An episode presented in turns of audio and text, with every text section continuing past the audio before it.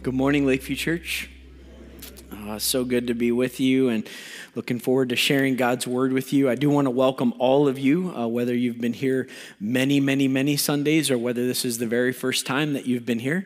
Uh, we just want to say welcome to you, and I do want to welcome those who are joining us online. Whether you're watching this live in this moment or on demand sometime later, we're glad that you're here. We know that some of you gather with us every single week online because that is the only opportunity you have to connect with our church family. And we just want to welcome you. We want to say we love you and we're glad you're part of our church. And you might be joining us for the first time online today. And we want to just welcome you as well. So, Lakeview Church, can we welcome those who are joining us online? If this is your first Sunday here, I know I met some people this morning who uh, this is your first Sunday, and just want to again say welcome to you.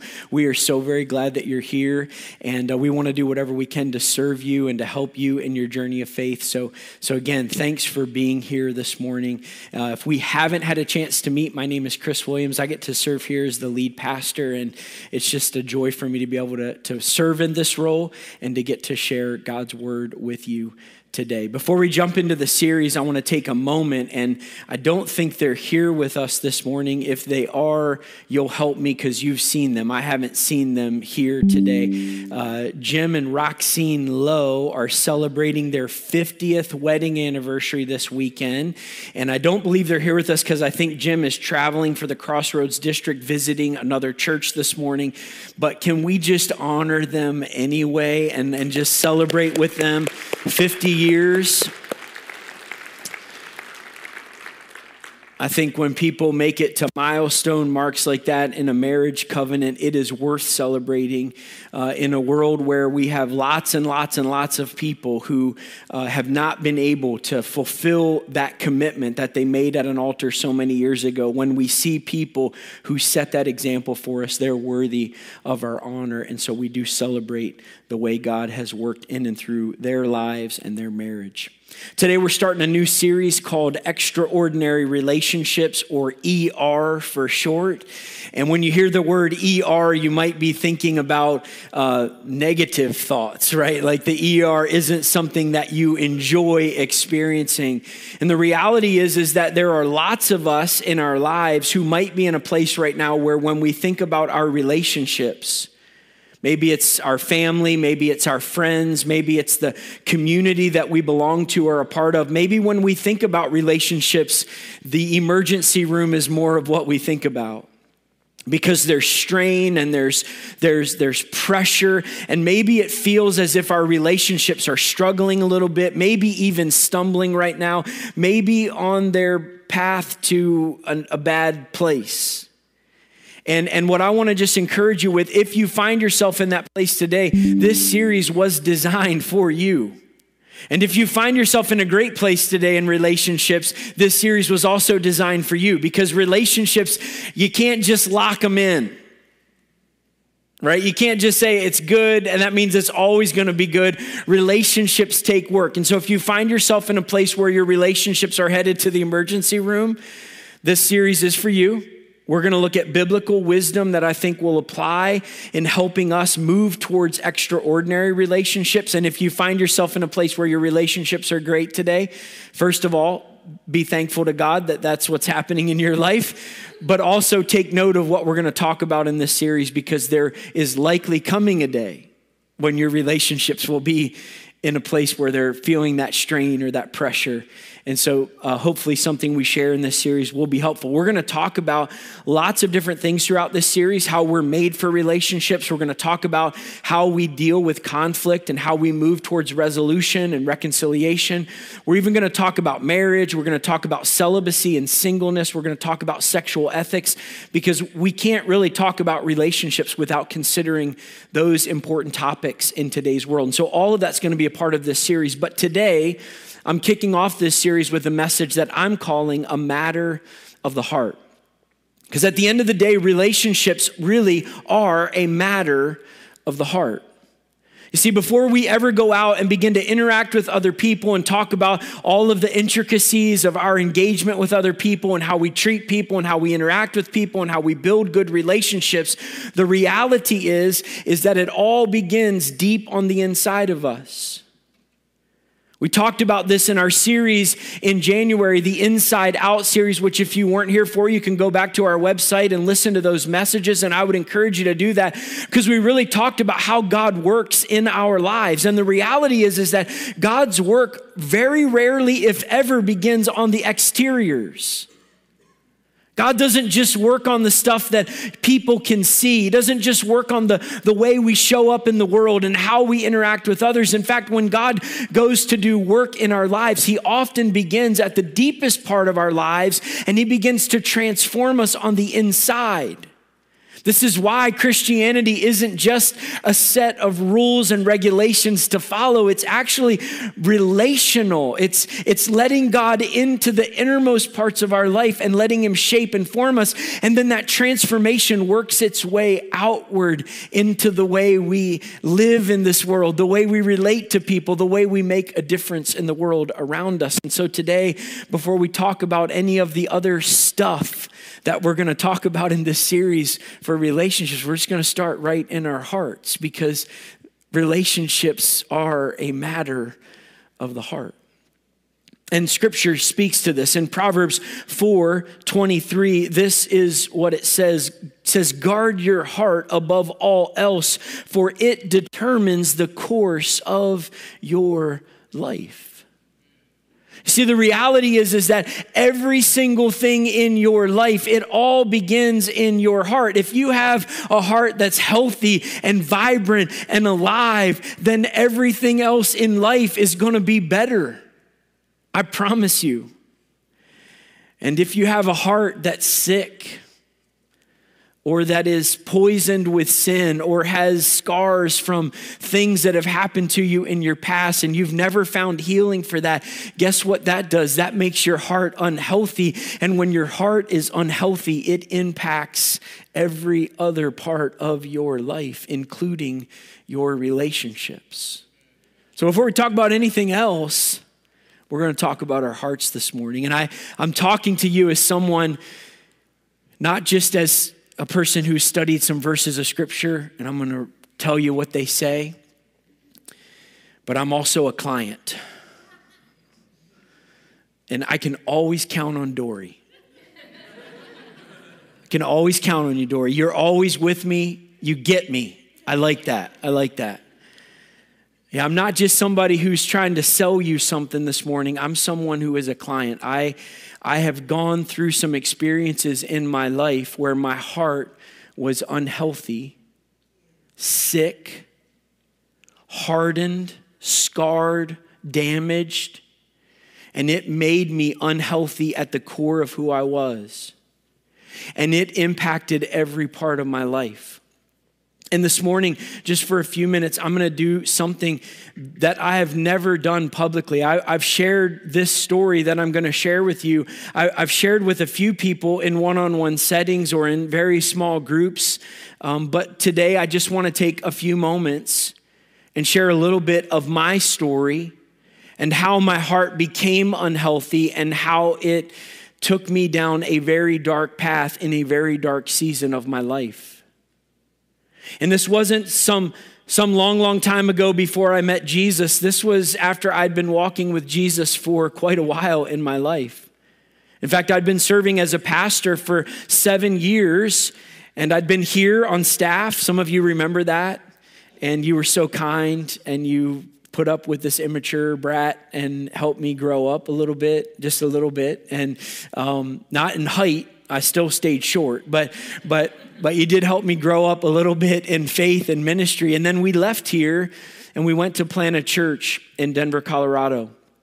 And when we went there, we didn't have a congregation. There was no one there who was part of our church. We had to go find people and invite them into Bible studies and prayer groups and, and, and build relationships and connect with people and invite them to become a part of our church. And so, in order for our family to be able to move there and live, it was as if we were kind of like missionaries. We, we raised support. And so, we had conversations with individuals and churches and organizations that we knew, and we asked them to, to send money to the district that was sponsoring our church plan. And then the district would use those resources to, to kind of pay us and help us do the work that needed to be done to get the church started and to provide for the needs of our family while we were doing that work. And, and the idea was that I would work part time while I was there, which I did. And then the other half time, the district would pay me and I would work uh, to help get this church started. And we had lots of conversations with lots of friends, and, and people uh, you know, were generous. They, they gave of their resources to see this work get started, and we were grateful for that.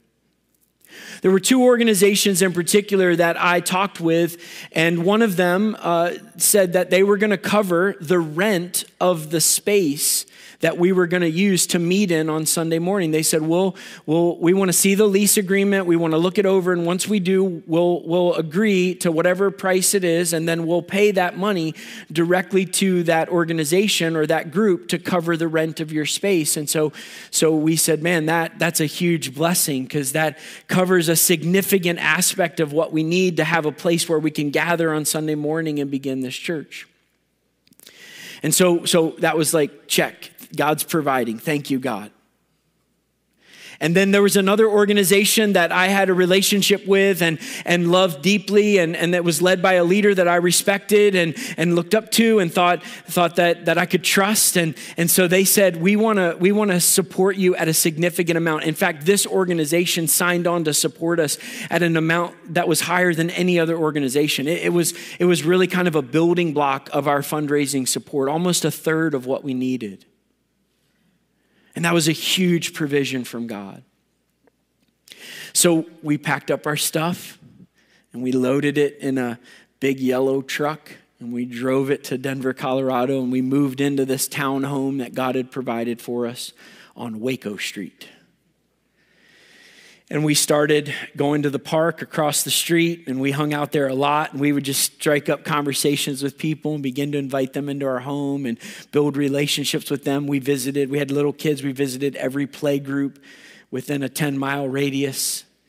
We went to Barnes and Noble and played with all of the trains back in the little kids area and met other families and invited them to be a part of this church. And God was leading us into relationships with people. We had a guy that came to the very first Bible study we ever uh, offered uh, in our home, and we had never met him. We'd never even laid eyes on him. He just showed up at our front door, and, and we were like, Why are you here? How did you even know about this? And a lady that we had met and invited, she invited him. She worked with him, and she thought he should come to this Bible study too. So Jamie showed up at our house, and and, uh, and he was not a church person at all. I mean, it's the only Bible study I've ever led where the F word was used like 10 times by Jamie, not by me, but by Jamie. And and and he was just he was completely raw, completely had no idea what it was to study the Bible, didn't know who Jesus was. And we had an opportunity over that first year to lead 22 people to faith in Jesus. And it just seemed like God was working. And, and we started having services. But here's the thing right in the middle of all of this work that God was doing, the organization, remember, they said they were going to pay the rent of our building. After the first rent check was due and the rent didn't show up to our landlord, I reached out to them and they said, yeah, we changed our mind. We're not going to pay for your rent. And it was like, okay. I mean, I can't make them give me the money. So we took money from our personal support that had been raised to help our family live, and we diverted some of those funds to cover the rent. And my part time job became a full time job. I switched from one coffee shop to another coffee shop, which paid more money and had more flexible hours, and started going to work at 4 a.m. in the morning to make sure the coffee shop was open by 4:45 and I worked until noon and and then I would go over to the church with lots of espresso in my system and I'd, you know, connect with people and try to reach out to those that were part of this new church that had started and, and, and try to get them to, you know, really lean into Jesus and, and, and become a part of this congregation. And, and we were a few months in, and I also recognized that this other organization, this church that I had been connected with, this church that I love deeply, I reached out to them because their checks hadn't arrived either. And remember, that was a third of our support. And when I reached out to them, they said, Oh, yeah, that commitment we made, that was just if we had the money, and we don't have the money, so don't expect anything from us. And it was kind of said that flippantly, like it wasn't that big of a deal. And these two organizations that I love, two organizations with leaders that I trusted, in that moment, I started to, to carry some bitterness in my heart towards them. What they had done in that moment had hurt me. They'd made commitments, they'd made promises. It would have been better for them not to have made any promises if they were going to be that flippant about those promises. But they had made the promises, and I had trusted them because I knew them, because I loved them, because I respected them. I believed that they would be people of their word. And then they weren't.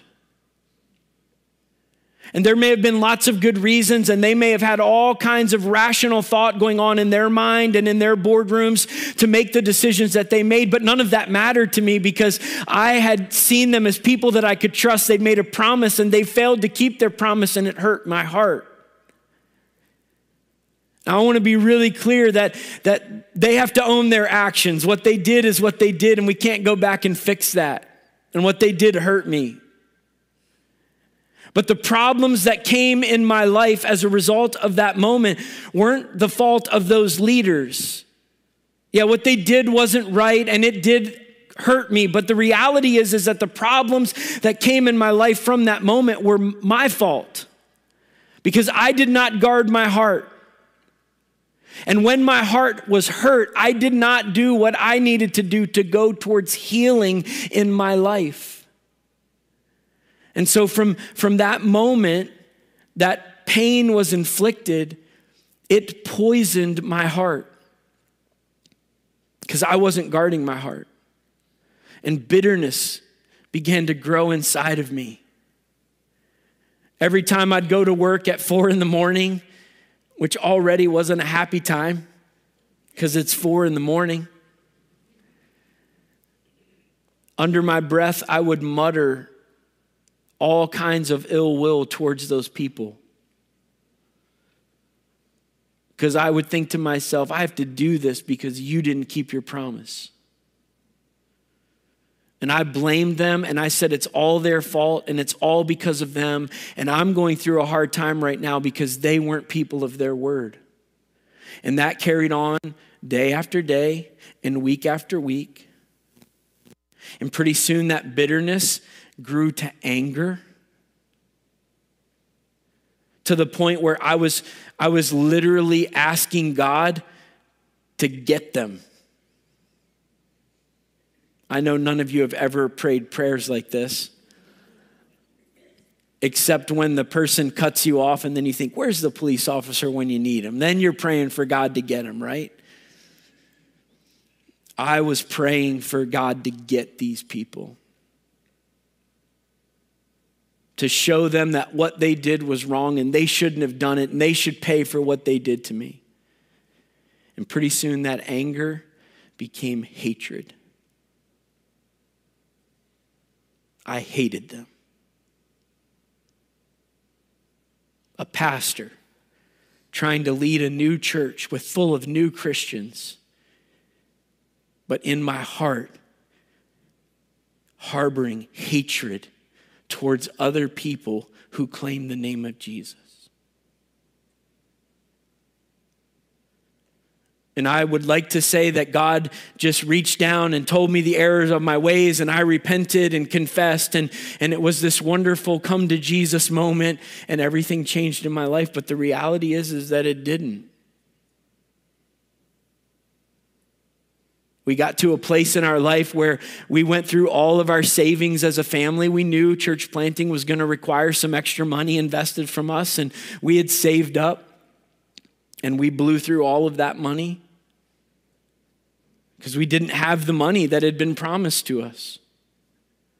And our church wasn't big enough to cover that, that need that had been created. And so, so I was working, but it wasn't enough.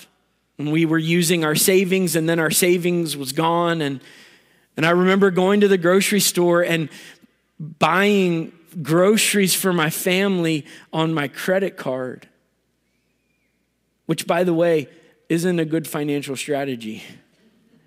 You should not pay interest on cereal. But we didn't have the money. And so that's what I did. And our credit card debt was going like this, and our savings was completely gone. And my heart was dark. Our church plant didn't succeed. No wonder the pastor had a dark, hard, broken heart, and he hated people. But our church ended up closing. We moved.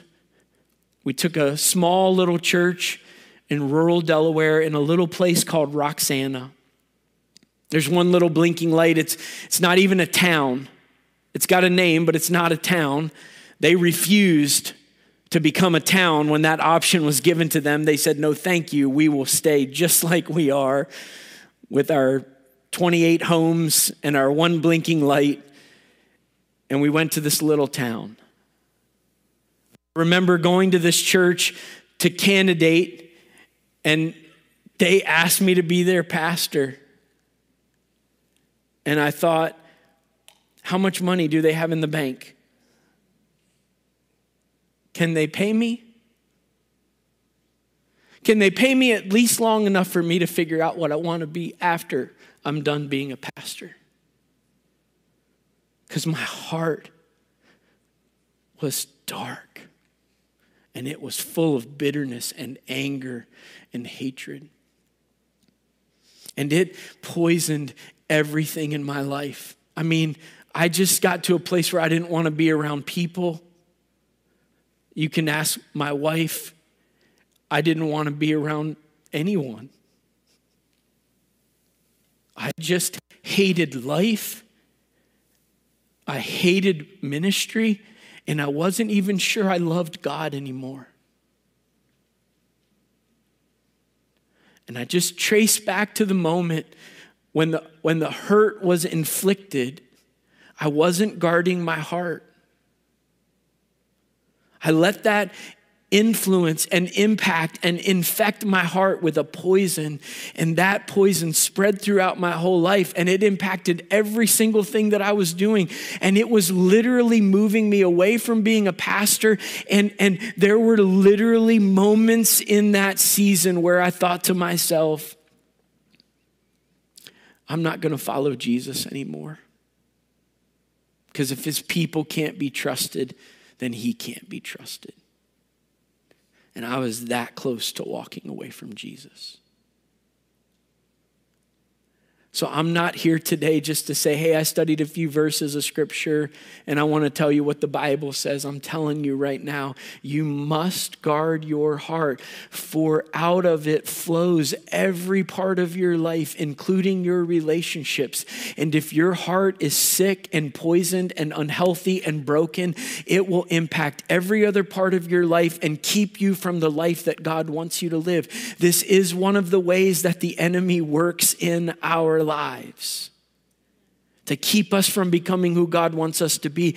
But if you will let God do a work in your heart, if you will if you will let him heal your heart and restore your heart and remake your heart, he's going to do something wonderful and special and and he's going to help you guard your heart and he's going to watch over your heart and out of that heart that is alive in him you will find life the way it was intended to be lived including life in your relationships.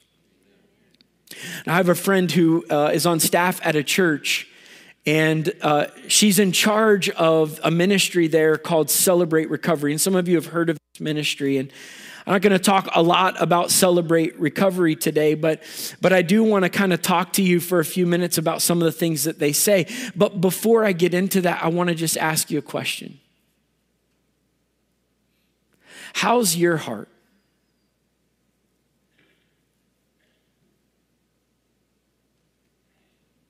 How's your heart today?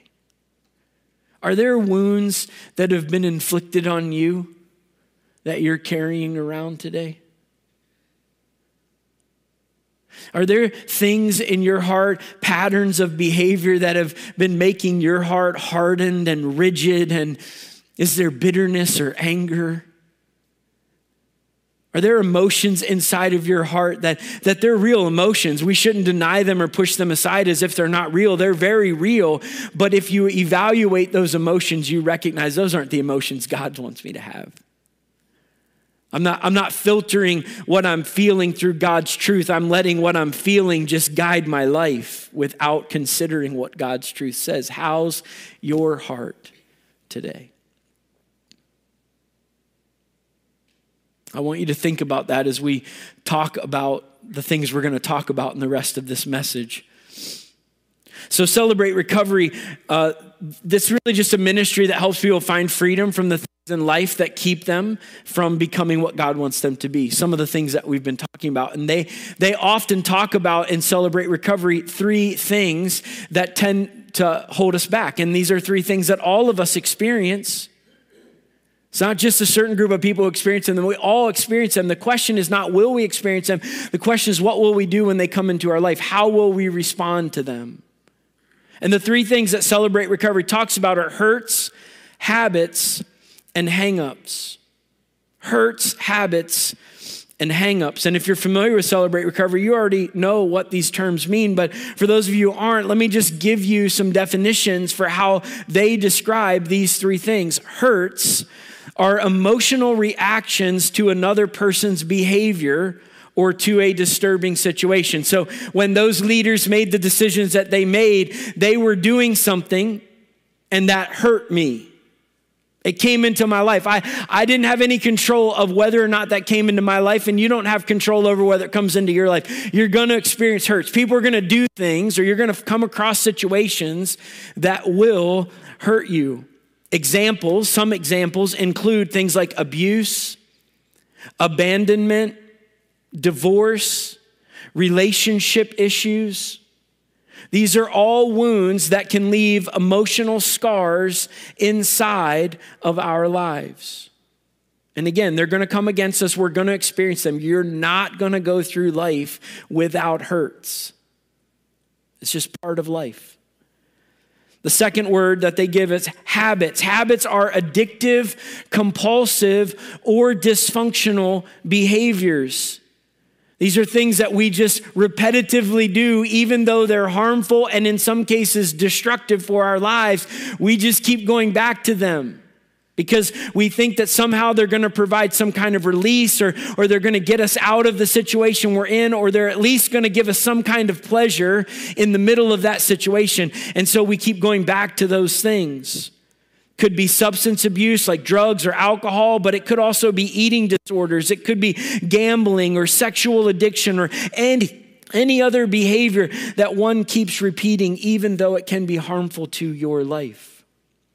So we have hurts and we have habits. Third are hangups. These are negative mental attitudes that are used to cope with people or adversity. So when I let bitterness and anger begin to take root in my heart and started like wishing ill towards people, that was a coping mechanism. It was a hangup.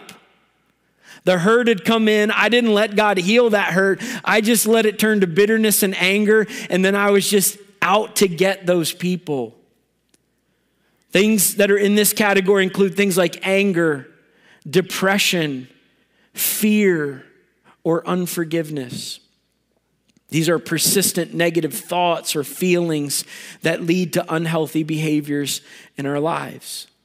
Now, I, I introduce you to those three words because I just think there's a really good chance that you have at least one of them that's in your heart today. Like if, if you were coming to the heart doctor today and we could run a test to see what's in your heart, we would likely find one of those. We might find two of them. We might even find all three.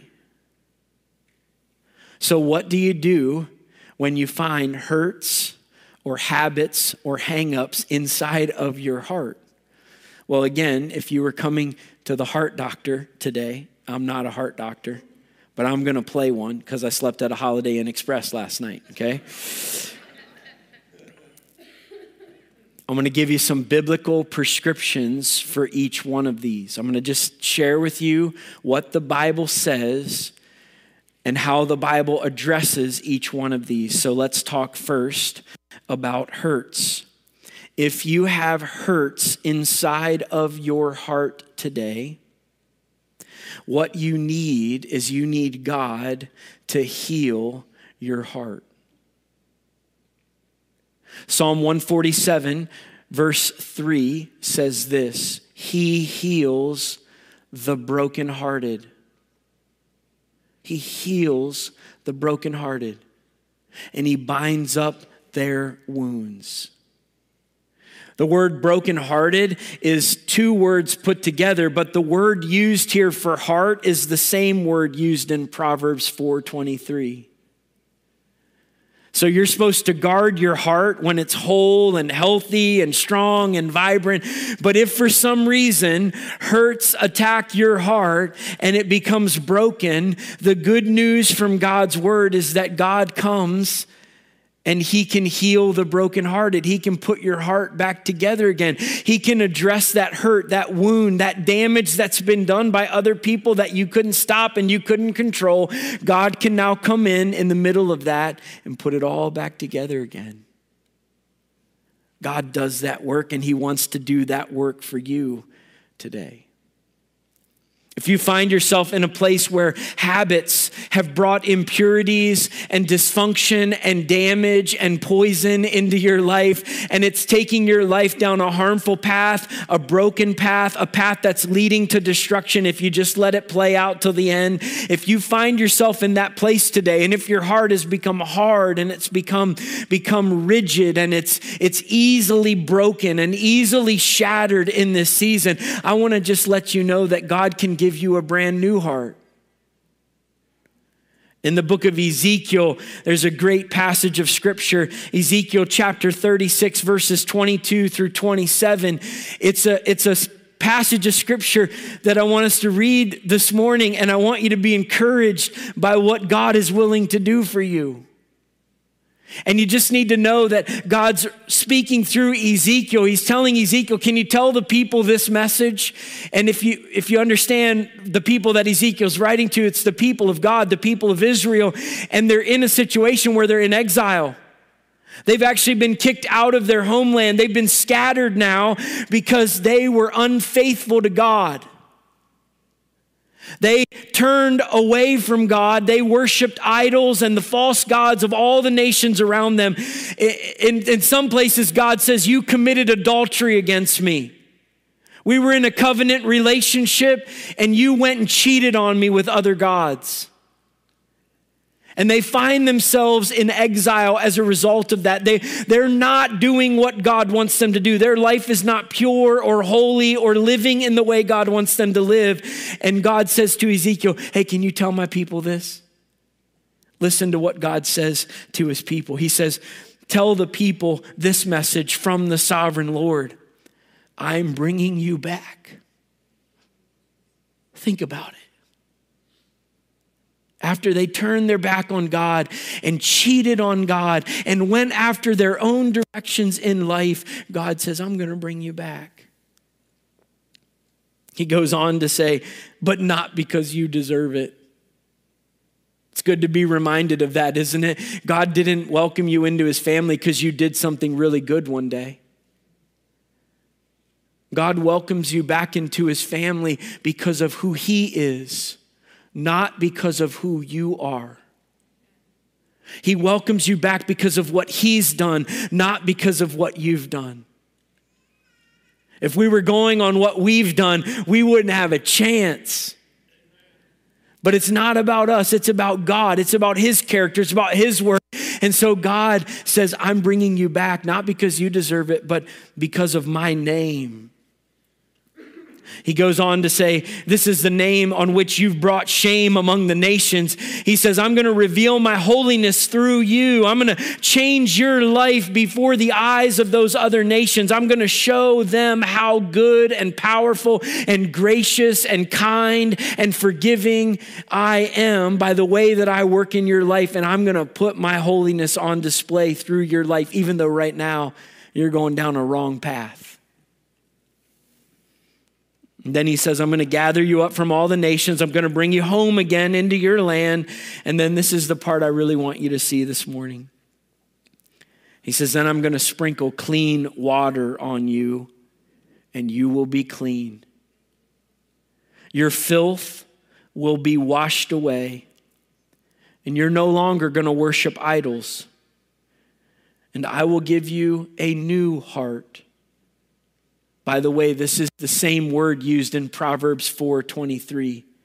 Guard your heart. God says, if your hearts become hard with impurities and sin, don't worry. I'll just give you a new one.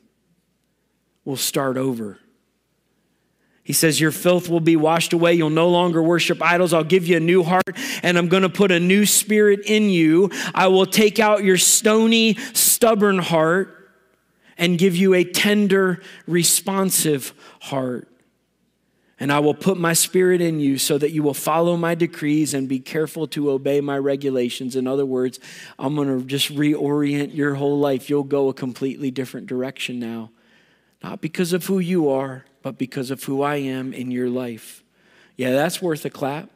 Absolutely.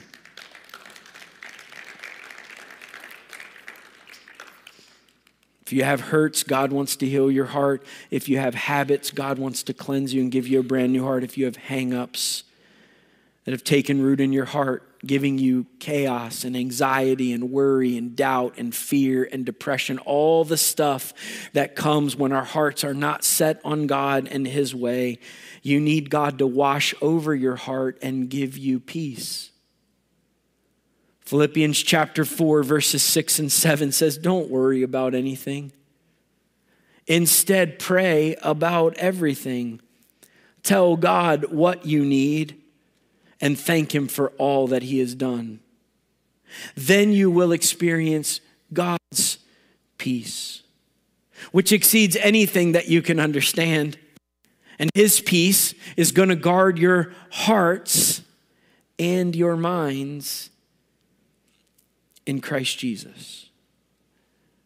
See, the reality is, is that there are things that come into our life and, and they become hangups for us. They're ways that we cope. And, and, and when we turn to those things, depression, doubt, fear, anxiety, chaos of running after this and after that. What we need is to build our hearts on something that's solid and stable and not shifting. And this passage says if you just stop worrying, pray, God's going to pour out his peace on you. It's going to wash over your heart and it's going to guard your heart and your mind in Christ Jesus. And, and you're not even going to be able to understand it. You won't even be able to comprehend it. God's just going to do something so great in your life that even though the world around you seems to be falling apart, you're going to find peace in the middle of it. And it's going to guard your heart and it's going to guard your mind in Christ Jesus. So, back to my story.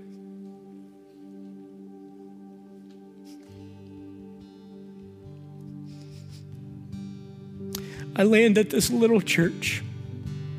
35 or 40 people. And my heart was dark.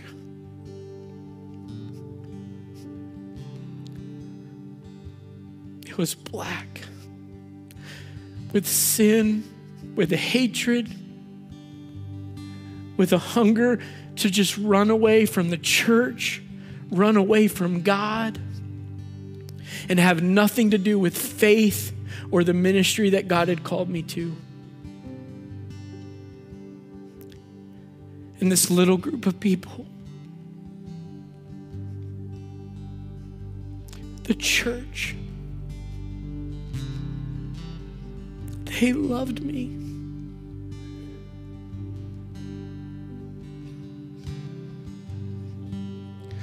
They looked the other way when I would sneak out of the church building and go back to the parsonage across the parking lot to work from home. That was before remote working was even a thing. But the only work I did was just get into bed and just try to sleep so that I didn't have to think about what was going on in my heart.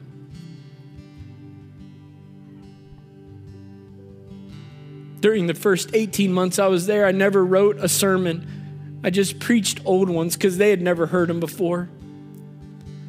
Because I didn't want to do the hard work of praying. I didn't want to do the hard work of studying. I just wanted to show up, do my job, and get my check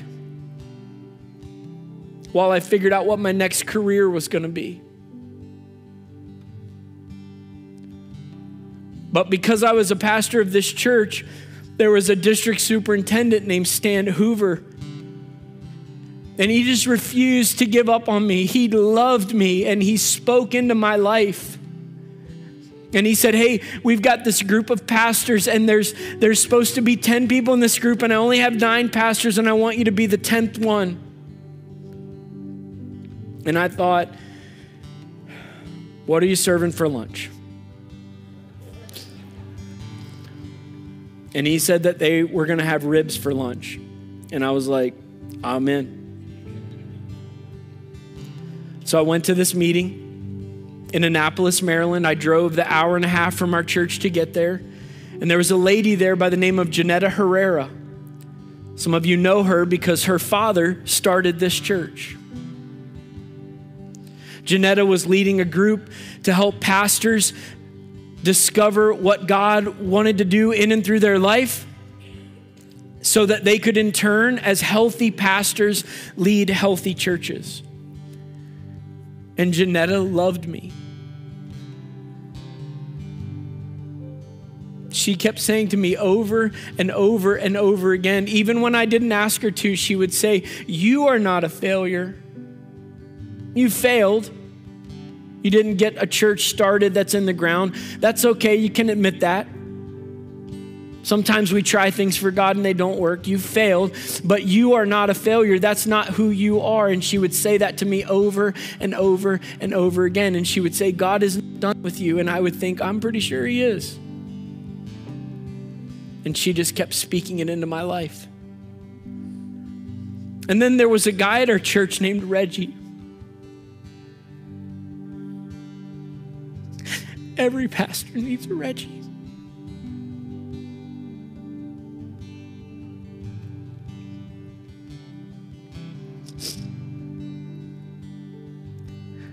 He would invite our family to come to lunch.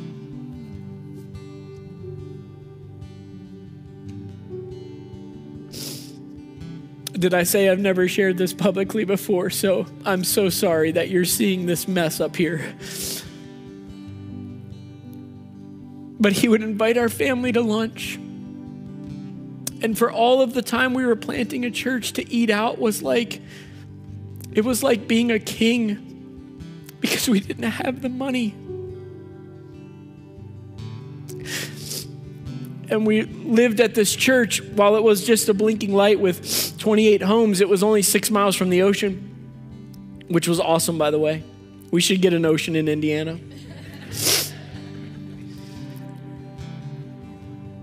But these restaurants were more expensive. I wanted to be a good pastor, so we would go to lunch and tell our kids, like, hey, we're going to share one meal. And Reggie would say, no, no, no. Everybody order exactly what you want. Whatever you want, you get it off that menu because I'm taking care of the bill. And for the four years we were at that church, I bet you there was only eight Sundays that we didn't eat out. And I don't think we ever paid for a meal.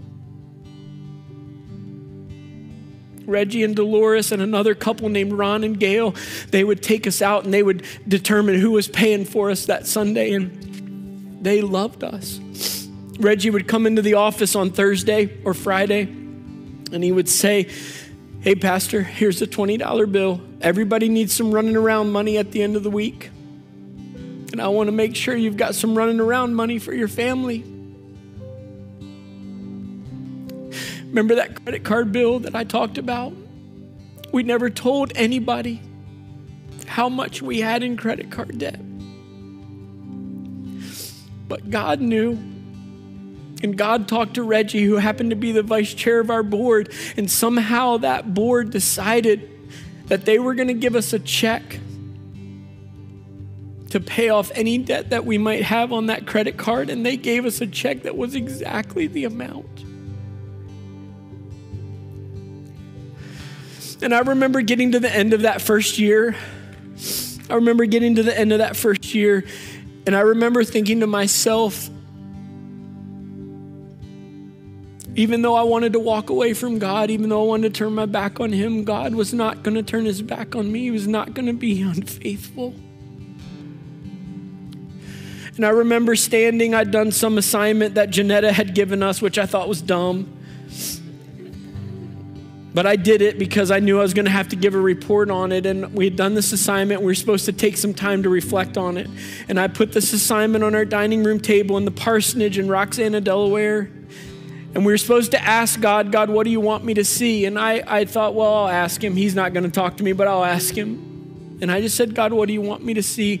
And just as clear as I've heard any voice in my life, God said, Is there any doubt that I have called you? And in that moment, I had to say, No, God, there's no doubt. And then God said, Then you need to serve me for the rest of your life. And I made a commitment in that moment. I wasn't healthy. It wasn't like, you know, angels from heaven started singing and everything was fine again. But that was the moment my healing started. And I stand here today or sit here today as a person whose heart is healthy and full and alive with the life of God, not because of who I am or what I've done, but because of the work and the grace and the love and the mercy of God. And some of you today have hurts and habits and hangups that are keeping you from exactly what God wants you to be in this life and experience everything that God has for you to experience. And before we go any further in this series to talk about relationships and how to make them better and extraordinary, you need God to do a work in your heart. And so this morning, I want to just give you an opportunity to respond to that call, to let God do a work in your heart. And so this morning, if we can, just with heads bowed and eyes closed, nobody looking around.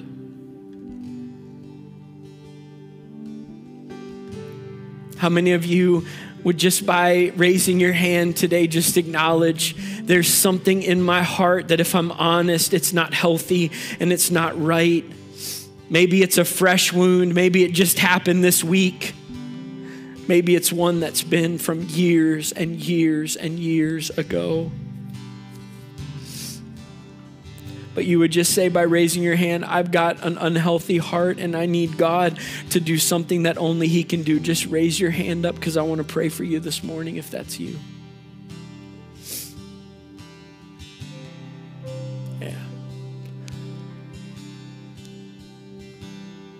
Can put your hands down.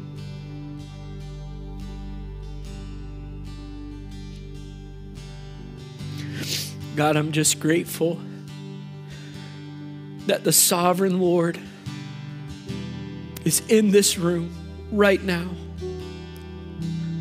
The one who has the ability to take out stony, stubborn hearts and replace them with tender, responsive ones, the one who's able to take our broken hearts and put them back together again, heal them and bind up our wounds, the one who is able in this moment to pour out peace and take away all the chaos and the anxiety and the depression and the hurt and the fear and the doubt. God, you are able to do a heart transplant in our lives this morning. And I am praying for every hand that was raised, dozens of them across this room, and those who are joining us online. I am praying right now, God, in this moment, that you would begin a healing work. Lord, as we speak those hurts to you, as we speak those habits to you, as we speak those hangups to you, as we just lift them to you and agree that those are part of our unhealthy heart right now, God, we surrender them to you and we ask you to do a new work inside of us for your name. Put your power, your grace, your love, your truth, your mercy on display through our lives. Let us be a living testimony of who you are and how you work. And God, for all that you do.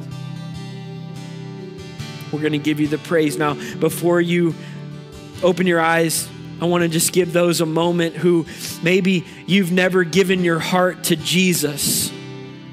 And that's the most important thing to just let Jesus have control of your heart. To say, I've been trying to live for myself, to go my own way, to do my own thing. And if you're here today and you've never accepted Jesus, and you want to make a decision in this moment to give him your heart and to give him your life and to follow him for the rest of your days, I want you to lift your hand because I want to pray for you specifically that you would be able to walk with Jesus for the rest of your days. So if that's you, just raise your hand up high. I see that hand. I see those hands back there. Thank you. Yes. Yes. Anybody else?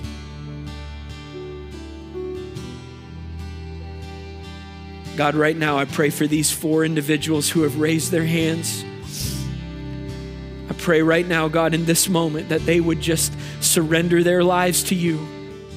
Lord, everything that, that they've done, the choices they've made, the life they've lived in this moment by putting their faith and their trust in you, you can forgive them and you are forgiving them right now in this moment.